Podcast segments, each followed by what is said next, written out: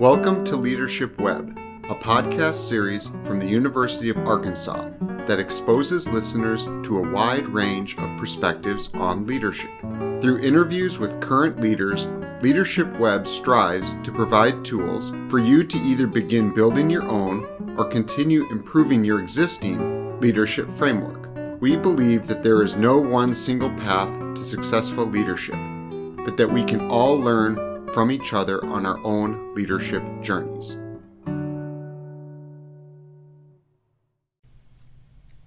Today, Dr. Andrew Bram and Mrs. Sadie Casillas are joined by Mario Ramirez, President at M. Ramirez Group LLC and Managing Director of Avalon Net Worth. His top five values are humility, integrity, preparedness, loyalty, and confidence. Well, welcome everybody. I'm Andrew Bram. I'm here with Sadie Casillas, and we have Mario Ramirez, who is the president of M. Ramirez Group LLC and the managing director of Avalon Net Worth. Thank you, Mario, for joining us today. Oh, my pleasure. Thanks for having me. Now, we were introduced through Dean Waller. It is my understanding that you are on the Dean's Executive Advisory Board for the Sam M. Walton College of Business, and you're also on the Campaign Arkansas Steering Committee. Would you mind talking just a little bit about what some of your roles are on the advisory board and on the steering committee? Sure. Giving back, serving is is part of who I am, and you know having the honor, and I, I do see it as an honor to serve on the Dean's Executive Advisory Board is, you know, I see it as a, not only a way to give back, a way to open doors for students for the university. I feel like I'm essentially kind of a window into the marketplace for the university for uh, for students. You know, I'm there to to give feedback on the direction, on the curriculum, and to see if we can create opportunities for the university and for students. Mm-hmm. And probably first and foremost, students. So regarding the steering committee, mm-hmm. you know, my role there is find the resources that we need to fulfill the goal, but also creating, you know, friendships, relationships, collaborations with the with the university and external partners. Mm-hmm. You know, be it through through financial resources, through other opportunities that can can serve the university overall. Your discussion there about what your perspective of the advisory board and the steering committee I think reflects strongly on the first value that you gave us, which is humility. And when I saw humility, I also thought about all of the other volunteering that you do. And when I went on your LinkedIn site, which is a fantastic site, by the way, thank you. I appreciate that. Uh, you not only serve uh, those two functions at the University of Arkansas, but you're on the board of directors at the Liberty Christian School and the Fossil Rim Wildlife Center, and you're also very active in the Hispanic Leadership Alliance. I'm probably even leaving some things out. It seems that you spend a lot of time in these volunteering roles. I do, and it's uh, as I mentioned, it really is part of who I am. Partially because I, I, feel the need to, to give back, but I also feel a responsibility to give mm-hmm. back. And it really started. You know, I've, I've, told this story several times, but uh, a fraternity brother of mine, I was a Sigma Nu at the University of Arkansas, graduated graduated here in '89, and uh, Kenny Gibbs was here. Mm-hmm and he graduated before me. He was working at Merrill Lynch. I did cold calling for him one summer in Little Rock. Uh, came back, finished my uh, undergraduate, and then went to work for Merrill Lynch. When they hired me, uh, the moment that they hired me in Dallas, I said, "Why did you just hire me?" And uh, they said, "Because Kenny Gibbs put a good mm-hmm. word in for you, and Charlie Whiteside as well put a good word in for you." I, I remember calling Kenny and asking him uh, you know, what did you tell him? Thank you so much. I really appreciate it. He said, don't thank me. Just you do it when it becomes your turn and make sure to give back. Mm. So that's what it's really all about. It's about giving back to important organizations, helping them, helping those that are that they can impact. Mm-hmm. I agree 100% because I know I've had a lot of people help me in my career and the least I can do then is then help other people coming up because there are future leaders. Right. And so I, I, think that's definitely a very important thing to do. So your first leadership value was humility, and your second one was integrity. And when you look at all of the different values that people have given, you're our 21st person that we have talked with about their five values, and you're the ninth person to give integrity as one of your right? top five. Oh wow. So it's it's it's very popular, but I think there's a reason for it. Can you share why you chose it as one of yours? Sure. Would you mind if I go back to humility for No. just a moment? Uh, Because it ties into integrity. I I would love it. Yes. So humility, uh, and I've written that down before, as a uh, I've given that as as the top value for for leadership, and I've actually received pushback on that before. You know, people think, oh, you have to be a strong leader, you have to lead with a with a strong arm, you have to, you know, forceful.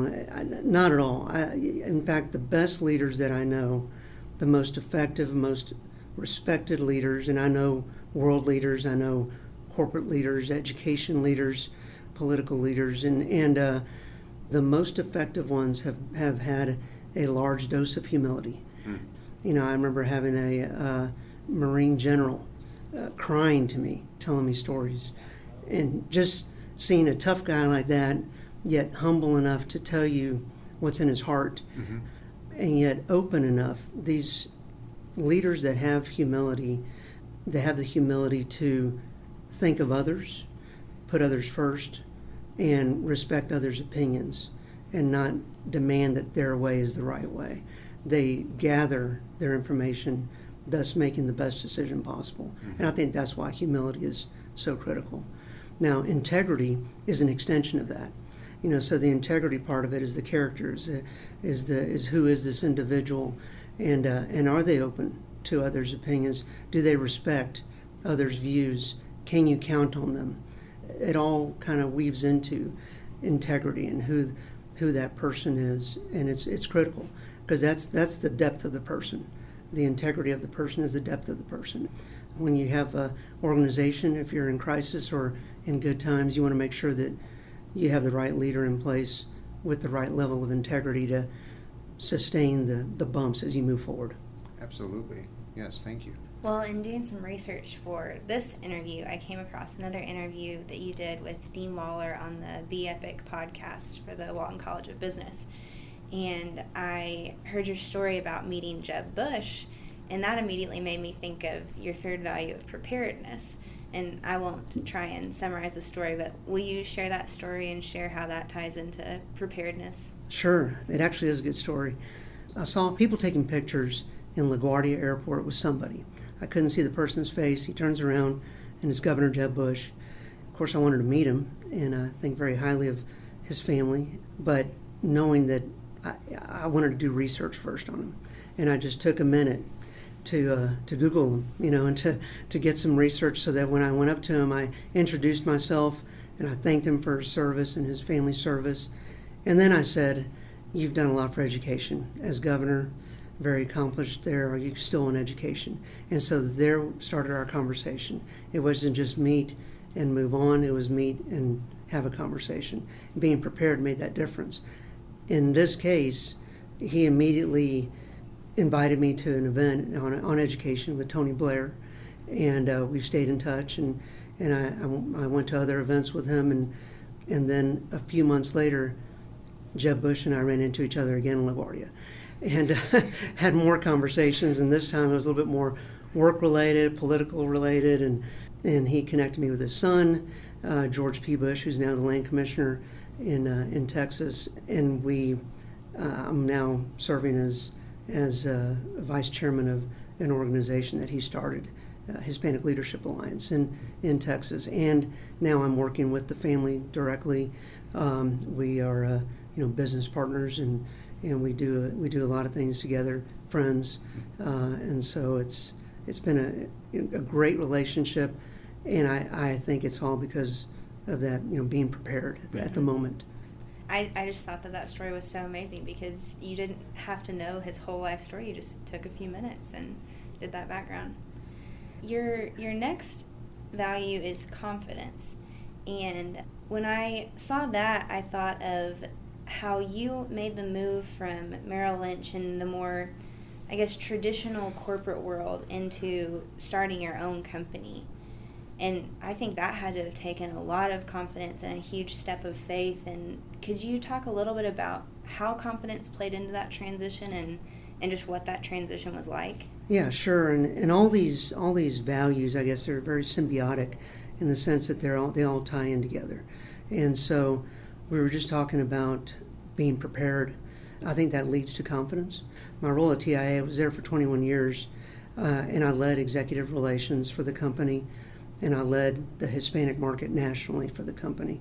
In my role as, as um, head of executive relations, my role is to meet leaders, develop relationships with key leaders in in, uh, in you know in the corporate world, in in government, and of course the uh, the clientele for TIAA, which is which is colleges and universities. So my job was to get to know the most influential leaders in the country, and with each one of those meetings that I had, I made sure that I was very very prepared, and that was the main thing that I wanted to convey to others in the company that were doing the same thing. Be prepared, do your research, and when you sit down, you know you have two or three things to discuss. But that also builds confidence.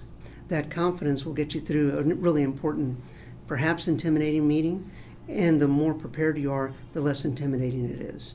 So one leads to the other. Mm-hmm. Uh, and in the case of the transition from TIAA to establishing my own company, I did have the confidence to say, you know, you have those relationships in place. You you've met a lot of key leaders in business, in politics, in, uh, world leaders, and uh, not everyone has those relationships. And you can be helpful to companies and individuals that need access to those relationships. And I, I decided I wanted to do that, and but I wanted to do it in a mutually beneficial way. When you're working with key relationships, you have to be very careful, guard those relationships, and if you want to introduce or connect another organization or another individual, one you've been you're prepared, you're confident that you're you're going to be making this introduction, this connection, but you know it's going to be beneficial to both parties, and so all that coming together uh, stepped into creating my own my own company. So we've gone over humility, integrity, preparedness, and confidence. And you'd mentioned before that you felt that humility was definitely kind of separated from the other three. And you also were talking a little bit before we started recording about qualifications of leadership. And you had mentioned that you wanted to say a little bit about that. And I was intrigued when you mentioned that. So could you share with us what was on your mind? Qualifications of leadership? Mm-hmm. I, I, do put humility 1st mm-hmm. I think that's absolutely, absolutely critical. Mm-hmm uh, you know these well i guess what we're going over here are really the qualifications mm-hmm. you know to being a good leader mm-hmm. the uh, and all of it combined will make you that effective leader you know i think it's you know all these qualities individually are good qualities to have in business any office you may hold mm-hmm. publicly or in a private company combined though i think these are the five critical components mm-hmm. to it and if you have these qualities other people think about this. Think about seeing somebody separate from our group here that ha- that possesses these qualities. That's somebody that you want to emulate. You want to take something from them, hopefully learn something from them, and bring that into your own practice. And I think if you can develop your leadership skills to that level, I think you're being successful. If that makes sense that's interesting because we have talked about the humility, the integrity, the preparedness, and the confidence, but we haven't really touched on loyalty yet. And how does loyalty fit in with those other four? Because I've really liked how you said these are symbiotic. I liked how you've said that they're, you know, a reflection of who you are and it infuses all different parts of your life. So how do you see loyalty fitting into the the package with the other four?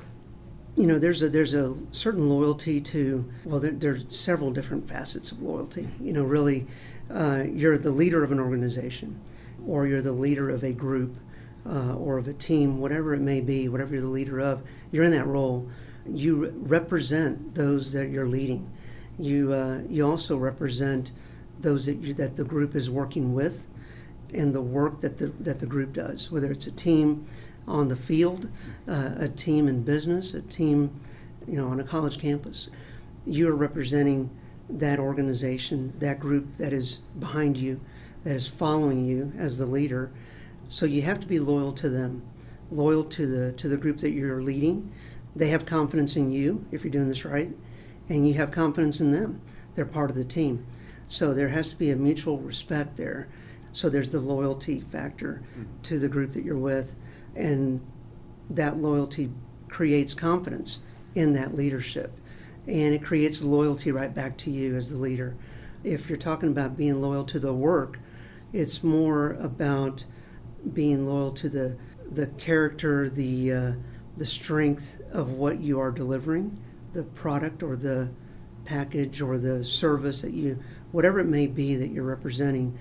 Stand firm, be confident, mm-hmm. as we talked about earlier. Be confident in what you're delivering, be confident in the team that you have supporting it, and be confident in your representation of all that.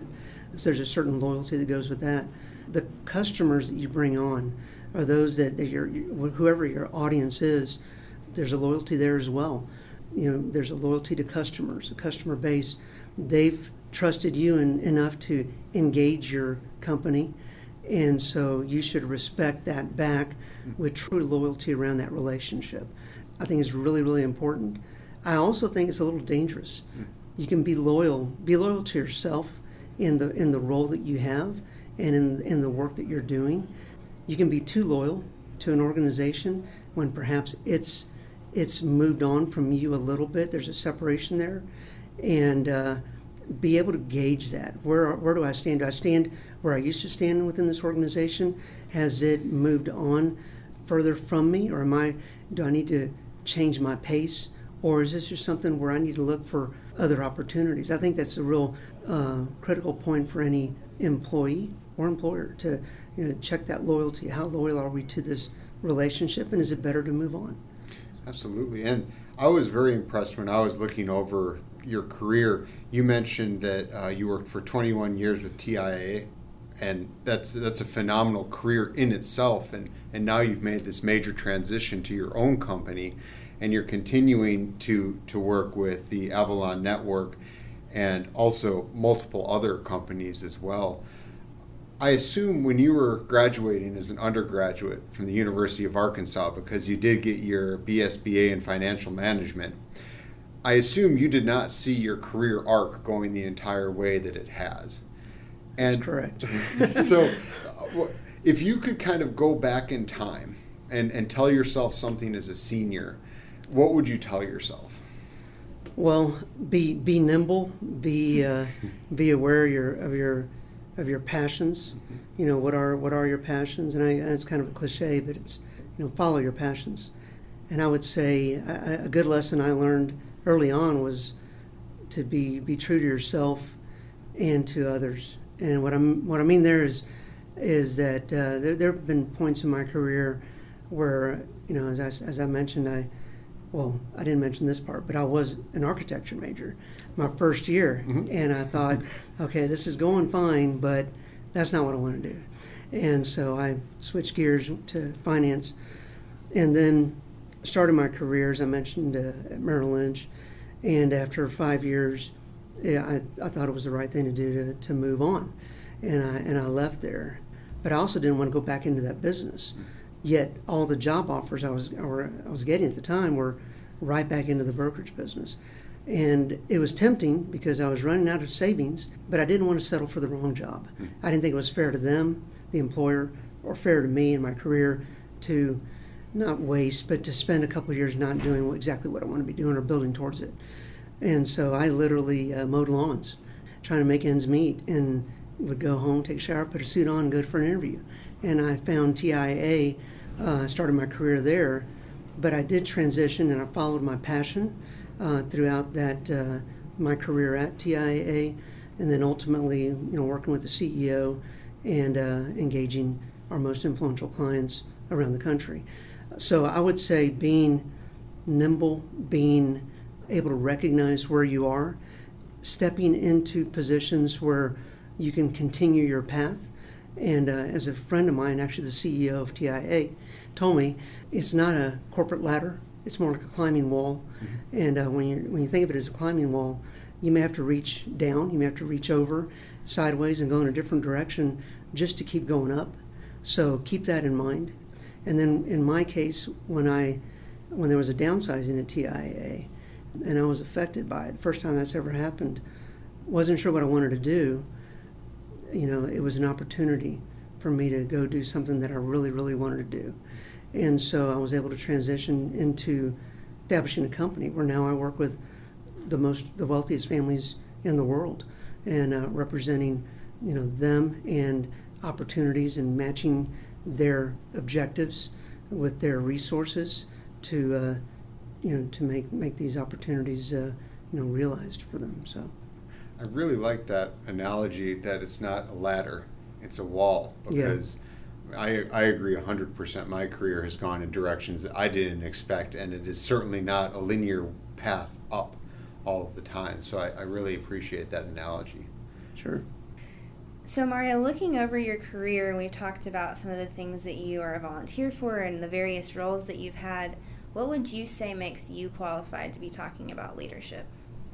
You know, my my role at TIAA was was uh, I developed what was called executive planning, which is focused on the leaders of universities around the country, and then for specifically for wealth management. Then uh, our CEO asked asked me to do that for the entire company and lead executive relations. So my job was to get to know and build relationships with leaders of all kinds in corporate, in politics, for sure in higher ed, which is what TIAA serves. And so I got to know leaders in all these different areas. I got to know Nobel laureates, coaches, leaders in different aspects. And then I, and that started to branch out to other areas. I got to know several world leaders. And so through all that, I was able to just through observation and getting to know them and what they're about and how they got to where they are, uh, what the passion is, you know, for them. I got to know a lot of the best qualities of the, the best leaders because I saw some of the best leaders out there and some also that wouldn't fall in that category. but uh, but it, it did help me learn a lot about leadership. Is there anything further that you'd like to say? You know, the last thing I'd, I'd say, I guess, to the students is uh, I guess you have uh, a great opportunity in front of you. You know, you have a lot of, you've built relationships. So my, my career is built around relationships. As that was the podcast that I did with the Walton College.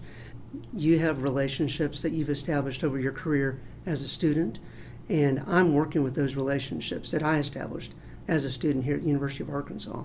So those are going to be lifelong relationships that can further your career and be so beneficial to your life. So I, I, I would just embrace it all and move forward, charge ahead. Well, excellent. Well, Mario, thank you so much for taking your time. We really appreciate it. You're welcome. Thank you. Appreciate it. Thank you for joining Leadership Web today. We hope that you found insight and guidance on leadership tools from this interview. Please join Leadership Web in two weeks as we explore another leader's leadership journey. Also, follow us on Instagram or LinkedIn by searching Leadership Web.